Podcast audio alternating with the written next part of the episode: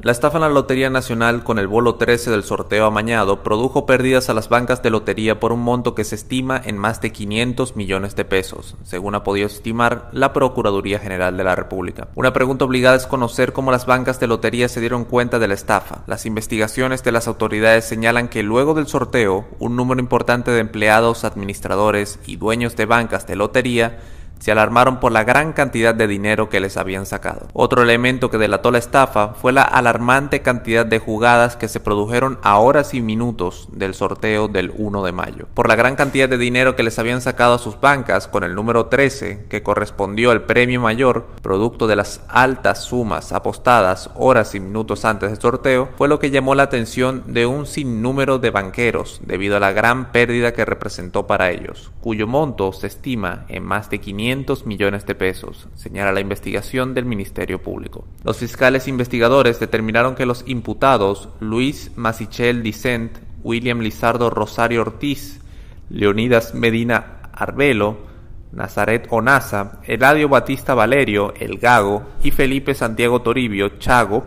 crearon un entramado criminal y que para lograr sus objetivos sobornaron con dinero y promesas de ascensos laborales a empleados de la Lotería Nacional entre los que destacan los imputados Valentina Rosario Cruz, Miguel Arsenio Mejía Rodríguez, Jonathan Augusto Brea Valles, Carlos Manuel Berigüete Pérez y Edison Manuel Perdomo, para los cuales les entregaron una suma de dinero ínfima en comparación a los más de 500 millones de pesos que recibieron a nivel nacional y la cantidad indeterminada de dólares en Estados Unidos y en euros en España, por concepto del sorteo fraudulento. La tarde del sábado, la Procuraduría arrestó a Luis Maisichel Dicent, a William Lisandro Rosario Ortiz, Valentina Rosario Cruz, Jonathan Brea, Carlos Berihuete, Miguel Mejía, Felipe Santiago Toribio, Rafael Mesa, Eladio Batista Valerio y Edison Perdomo Peralta todos vinculados a la presunta estafa. Mañana está previsto el conocimiento de la medida de coerción en su contra en el Juzgado de Atención Permanente del Distrito Nacional. El grupo es acusado de haber alterado el sorteo del sábado 1 de mayo del año 2021 con el bolo 13 que previamente tenía en su mano la presentadora de televisión Valentina Rosario. Las autoridades dicen que las cabezas del grupo comenzaron a trabajar en la estafa desde mediados del 2020,